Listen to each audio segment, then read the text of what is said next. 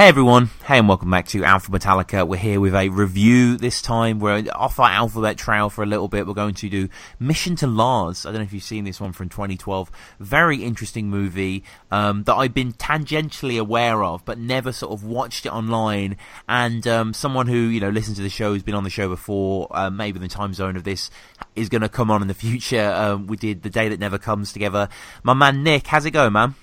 It's going good, man. How you doing? Good, man. And you, you, you know, you were the guy who sort of, you know, reminded me really about this movie, and you know, it's, it's a great watch. Absolutely. What I really like about it is it's it's not a Metallica film. It's No. not a it's not about Metallica. You know, Metallica is sort of this collateral part of the film. Um, and in that way, it because it's it centers around Lars, obviously. It it really shows a different side of Lars, I think. Um, especially because Lars, I think, is the one member that has this sort of public persona of being, you know, really outspoken, you know, possibly arrogant at times. And I think this film works as a real nice window into more Lars as a person rather than Lars the drummer from Metallica. Yeah, yeah, no, entirely. And and just to give a quick plot summary um, from IMDb, uh, Kate and Will Spicer's brother Tom has Fragile X syndrome, the most common form of inherited learning disability. He's also a massive fan of Lars Ulrich from Metallica. They made a promise to Tom that they would get him to meet Lars. Tom's dream is their promise. Together they went on a mission to Lars. And yep, I guess today, today we're going to go through the actual film, so I guess spoilers and stuff like that. But you should definitely check the film out as well. Um, you know, it's about it's about 70, 80 minutes, and it's a very sort of tender, intimate movie, isn't it? yeah, you know, obviously, um, real centered on family and just the idea, Mm. you know, that that two siblings would drop everything in their lives, you know, their careers and things like that, to sort of make their brother's dream come true. You know, at, at the risk of sounding a little cheesy, I mean that that is a it's a real tender idea, and it it's a it's a real simple idea, but yet it's really powerful. Mm, mm, definitely. No, for sure, for sure. And um, just before we get into uh, the review, I just want to remind people, please, you know, subscribe to the show, leave us a review on iTunes. Uh, we have the Patreon as well. Episodes like this, which are like my top tens or my reviews or s- sort of extracurricular episodes, will go on the Patreon first. So if you want to get access to them and support the show, go on to there. They'll be on there weeks before. And um, yeah, just comment below and, and like and all all that good stuff. But yeah, the whole the whole documentary for me, it, it kind of I agree. I anticipated a Metallica driven narrative and what I got was something say on par with like a Louis Theroux, like quite a compelling human drama. Mm-hmm. Absolutely. That's really something that, you know, Metallica themselves have tried in the past with things like some kind of monster and even, you know, Mhm. always having all this stuff online. And so I would imagine that Lars was absolutely thrilled to be able to be part of the project overall, but just to really do something wonderful for the family in this way. It's tough for me to, you know, articulate it at times, but I really can't say enough good things about the film. Mm. You know, you know it, it has that real nice core that it's built around. Yeah. You know, with the with the tenderness and things that we talked about. But it it's it, you know, it's got a good length. It's not too long. And I think it it says what it needs to say and what it seeks to say really well. It's it's quite real as well. Um, is what I liked about it. Well, it wasn't kind of you know neutered. Um, Tom, who has Fragile X syndrome, you know, it basically is is kind of obsessed with seeing Lars. Keeps talking about wanting to go see Lars, uh, and you know, when he gets the opportunity to go, he doesn't go. Then they have to convince him to go. You know what I mean? It takes quite a while, like twenty three minutes of negotiation to get to this point. It's um, the verisimilitude is satisfying. one of the things that's that's nice about the film and speaking to what you mentioned about it you know sort of being real and kind of raw at times is you know they they don't hide this the frustration that the siblings get at times. Mm. you know over just having to, like you said negotiate for 23 minutes and and you know have to sort of you know there's times where they'll have sort of something planned out. You know they're they're going to go to the show they're going to do this they're all ready to go they're getting them in there you know they're getting Tom in the building and everything. And then all of a sudden he just doesn't want to do it anymore. Mhm. you know he he's he's overcome with everything going on and he wants to go back. You know he wants to leave. The fact that they had to get tickets to what i think what was it four different gigs? Yeah. they followed band around for four different shows. You know speaks to the difficulty really of what they were trying to do. And just impresses on, upon me the weight of how awesome it really was Yeah. you know this wasn't this wasn't a weekend trip let's hop on a plane and go to metallica for our brother Mm. this was a this was an undertaking Completely in in the RV as well. Right, and and I just to sort of clarify for the the people that are listening, Fragile X. Um, I had never heard of it before I saw the film. Right. Obvious, obviously, I was aware of autism, um, and I, you know, and I know that it has different areas on a spectrum, but I was I was never aware that it could be quite so extreme. You know, Tom throughout the film really struggles in in you know really intensive social situations, really chaotic situations. You know where there's a lot of people and there's a lot of noise and and you know he he lives in a group home. Mm. Um, and I actually have a brother that lives in a group home. Um, as you and I have discussed before, I have cerebral palsy. I'm able to sort of live a day to day life. You know, it has its difficulties, but um, my difficulties are I walk with a slight limp, is basically where, Hmm. you know, as far as it goes. Whereas my twin brother, who also has cerebral palsy, he's wheelchair bound, doesn't have a lot of use of his hands and things like that. And he's lived in a group home since we were about 10 years old because it just it just became clear you know for the family that that was the best way to care for him and things like that Right. and now being 27 years old almost you know and watching my brother grow up in that environment in a, in a group home it's it's a very sheltered way to live. Um you know almost very sterile. There's the contact that that a lot of these people have with the outside world is sort of mandated or scheduled or Mm. it has to be approved in some fashion you know. So when you take you know tom is in his was it 40s or 50s i mean he's Yeah. he's you know up there. You know so he's lived in this in this way for decades. So you take having that sort of sheltered sterile lifestyle and you pair it with fragile x and then you take this guy and you throw him into the backstage area of a metallica show it's gonna be pretty interesting Yep. and very challenging And there's just there's something about Metallica, isn't there, as a band that it makes sense that he would idolize one. I don't know what it is about the band, but there's something that they're like everyone's band, aren't they? Yeah, and and what's interesting is you had Paul Brannigan on the show, and I I, I think Hmm. it was one of his books. I'm not 100 percent positive, but in one of the two volumes, he makes the comment when people like Metallica, you know, Metallica fans. Metallica seems to be their favorite band. You know, anybody that you meet that likes Metallica, like they're number one you know, or very close to it. And that was a, I thought that was an interesting observation because it's, I, in my experience, it's been very true.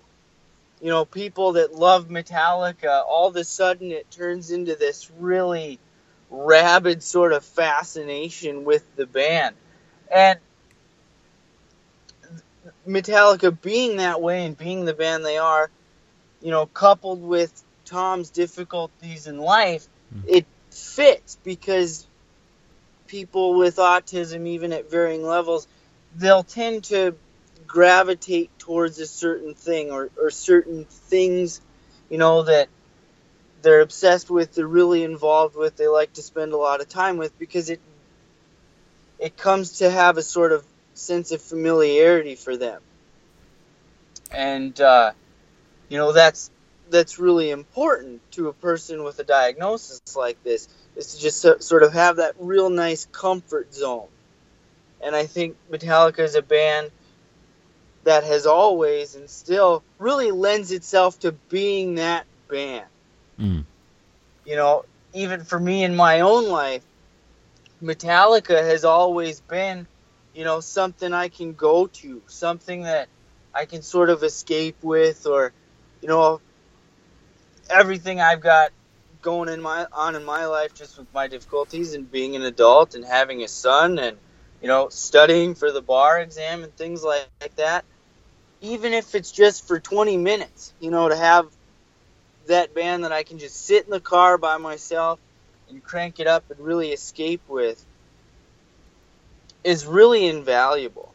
Mm. And I and I think that's why Metallica is so loved and why it's you know the fan base is so passionate is because Metallica has just always been this band that that people can grab onto and in the film as well, there's lots of it's it's quite well shot, isn't it? It's quite sort of humbly put together, but I, I like the way it looks, and I like the America it captures.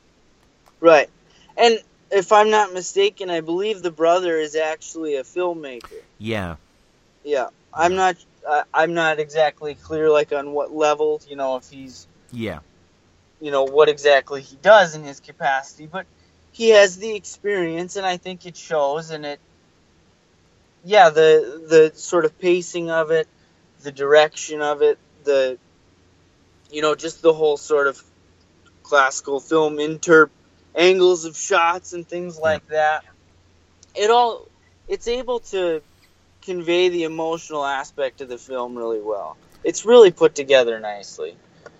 Yeah, yeah, it is, and the mo- the moment as well that you know I thought was interesting was where they're in the RV in the car park, and he Tom refuses to go to the gig that's just happening very close by. Yeah, you know, and and it's I think that's hard for a for a normal person to really understand. You know, here you are at the cusp of your dream, and you don't want to get out of the RV. Yeah. You know, and that's just it, it, it's a moment that really conveys everything that's at stake, all the work that's went into this, you know, and the challenge that it really was. It's that's a scene that sort of encapsulates the whole idea of the film really perfectly. And when it gets to its conclusion, that you know it's been building up to the entire film. When eventually he meets Lars, it's such a heartwarming moment, isn't it?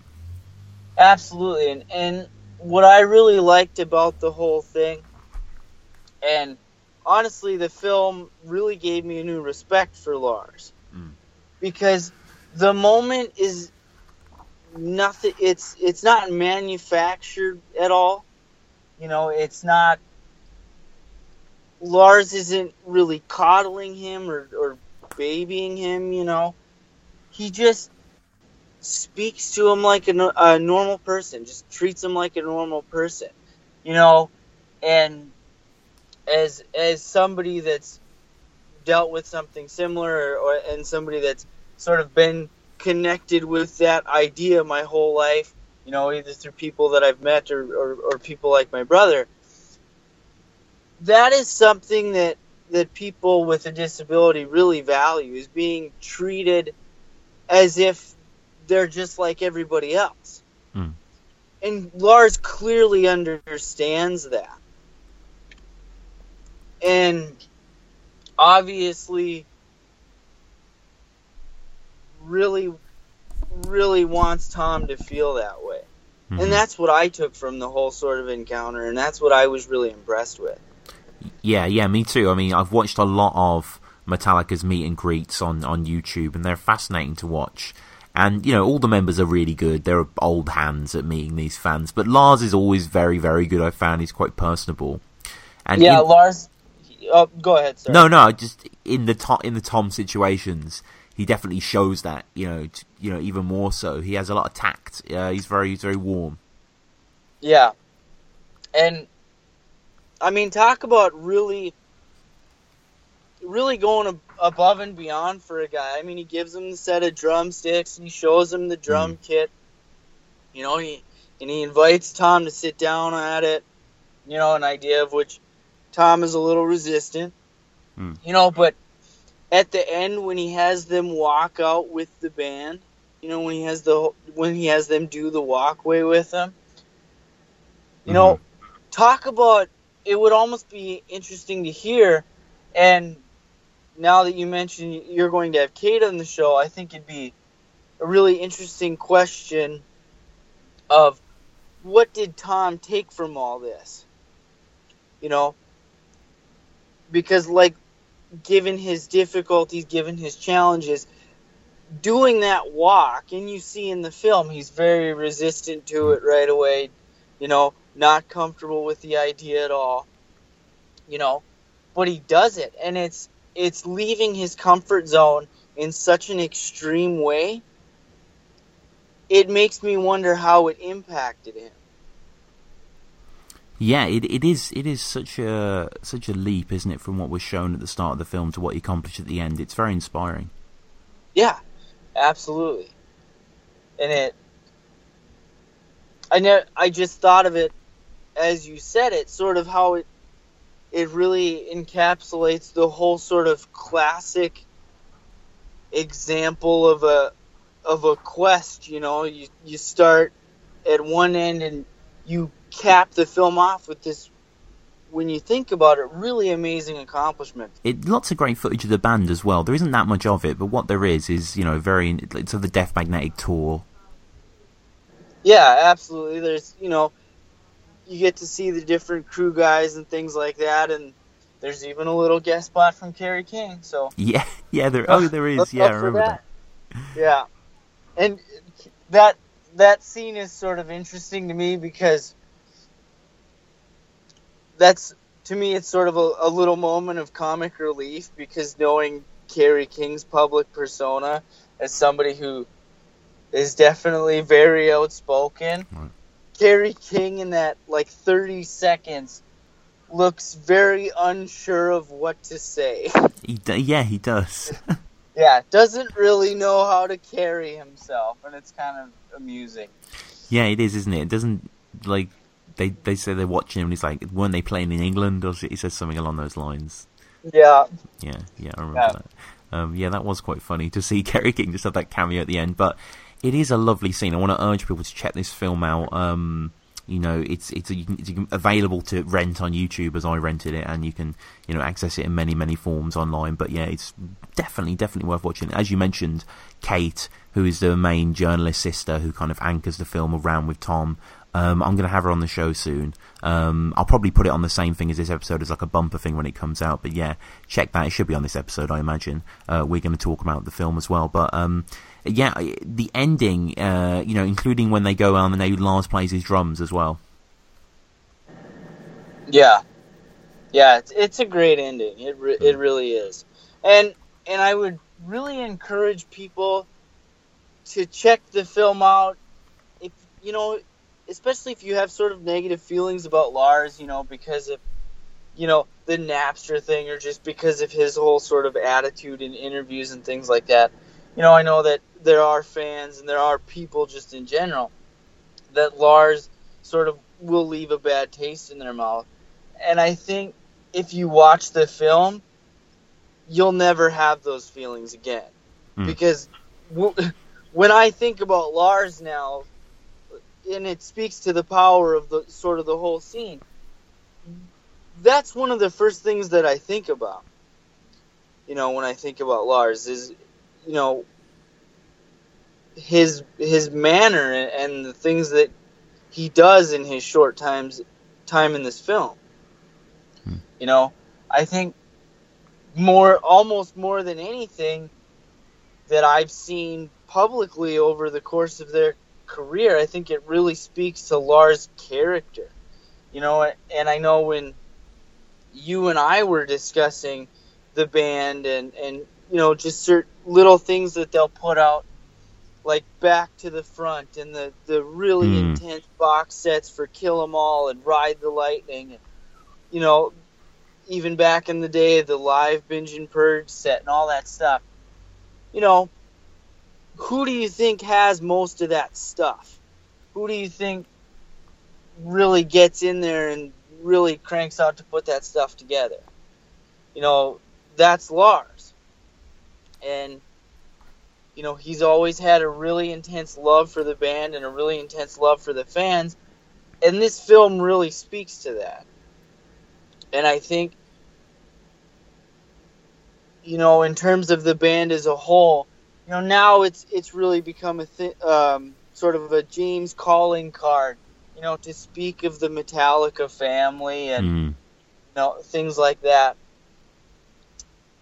it's over the years and because of things like mission to lars it's become clear to me that that sentiment is very real.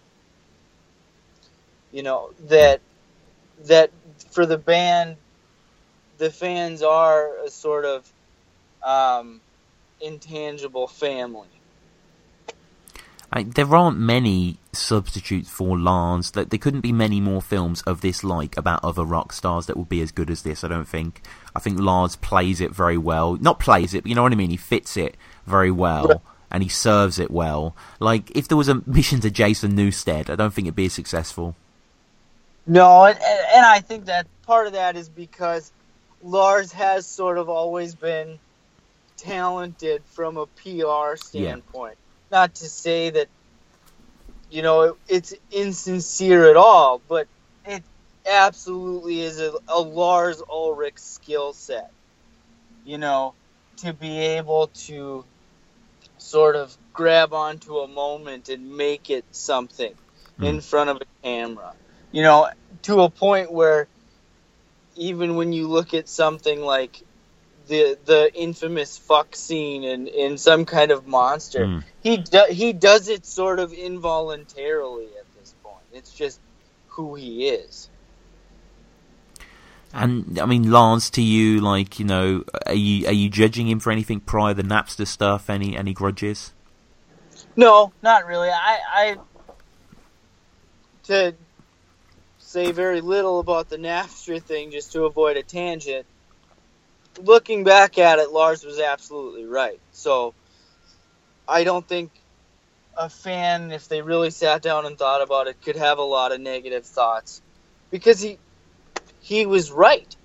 And in the moment, you know, people were frustrated and there was a lot of negative feelings and there was the people that burned their CDs and so on and so forth. But, you know, Lars is the guy standing there and he can say, I told you so. Mm. um, I've sort of always, I've always sort of appreciated Lars's demeanor and, um, yeah, he's a little over the top at times, but he's fun, you know. Um, one of my favorite moments from like a year and a half is when he's like speeding down the freeway and he's driving through like the medians and stuff, and all the stuff is marked off, and you know, definitely not where you're supposed to be driving a car. And he looks Mhm. at the camera and he says, "Well." They tell you not to drive there, but they don't put anything to stop you from driving there, like nails or anything. You know, so I've always I've never really had any negative feelings towards Lars. Mm. I. I enjoy what he brings to the band. Yeah, yeah, me too, me too. I think this would be an antidote for anyone who did possibly uh, not enjoy him as much. But yeah, this is a really good movie. Um, like you know, what I urge people to watch it. It just has a mixture of many emotions going through. Um, very detailed, uh, in spite of being like 60, 70 minutes, as we say. But it kind of you know it just has quite a, a dense plotting to it. But it's kind of absurdist in a certain sense as well. This Metallica backdrop, but it all coheres very well. Um, you know, to a very sort of um, season point. W- Like, what about other releases um, for you, man? Like, uh, you said some kind of monster uh, have you seen Through the Never? Yep, I yep, I've seen Through the Never. Um, I'm I'm one of the people that at times I really don't enjoy the whole narrative aspect of it. Hmm. But other times when you sort of detach from the narrative and look at it as an extension of the live footage, it does work really well. Uh, yeah, I haven't actually seen it myself, but um, I've heard mixed things. Yeah, the it's absolutely worth watching if nothing else for the live footage. The Hmm. live the live footage is like nothing you've ever seen in terms of Metallica. I mean, they really pulled out all the stops on the film. You know, I, I believe they sunk something close to like 10 million dollars into the project or something. Some it's just some obscene Mm. amount of cash that the band spent and it absolutely shows but it makes for an amazing experience and i'm kind of i'm sort of sad that i was never able to see it theatrically you know on the you know with the massive screen and the sound system and all that i imagine it really was a nice punch in the face at the time Yeah, no, completely, completely. And um, I mean, what else is there? The, the, I guess there's a few documentaries out there and stuff like that, but there needs to be something a bit more definitive. You know what I mean? Like something a bit more long form again. Yeah, absolutely. I, I, well, I would never, I would never be opposed to another release. You know, I think um, we're real blessed in a way to live in the time that we live in because, like, if you hop on YouTube, for example, there's certain guys um, that have YouTube channels that are just nothing but bootlegs and you know compilations of Mm. TV interviews and for a, for a band as huge as Metallica is and has always been involved in one way or another, there there's so much stuff that you can have access to now. Like to the, I've seen like the press tapes from when Garage Inc. was released. You know, those are on YouTube. Yep, yep. You know, ten years ago, you would have never had access to something like that. Yeah, it is. It is crazy. I agree. I love. I kind of love that aspect of YouTube, like the archival aspect that you can just get access to all these things that wouldn't have been there. But it kind of robs everything of its power, doesn't it? Because it's all in the same paradigm. But I definitely, uh, I definitely get what you think. Met, Met Fan for Life is one of the big YouTube channels that does that, and they are quite good with their uh, with their bootlegs over there. But no, Nick, this has been great discussing this uh, movie with you, man. Absolutely, man. Thanks for having me on. Are you um? Are there any shows that you can promo, any social media for yourself, or? No, I don't. I don't really do anything like that. I'm did normally just a day to day guy, and I just wanted to come on because it sounded like fun. So. Yeah, no, thank you for uh, thank you for coming on, man. This has been great. Um, as ever, if you're listening to this, maybe in a bit in the future, check out our also Day That Never Comes. Um, um we'll, we'll be got two on the letter D there. But um, Nick, for now, it's been great, bro. Absolutely, man. Have Thank a good day.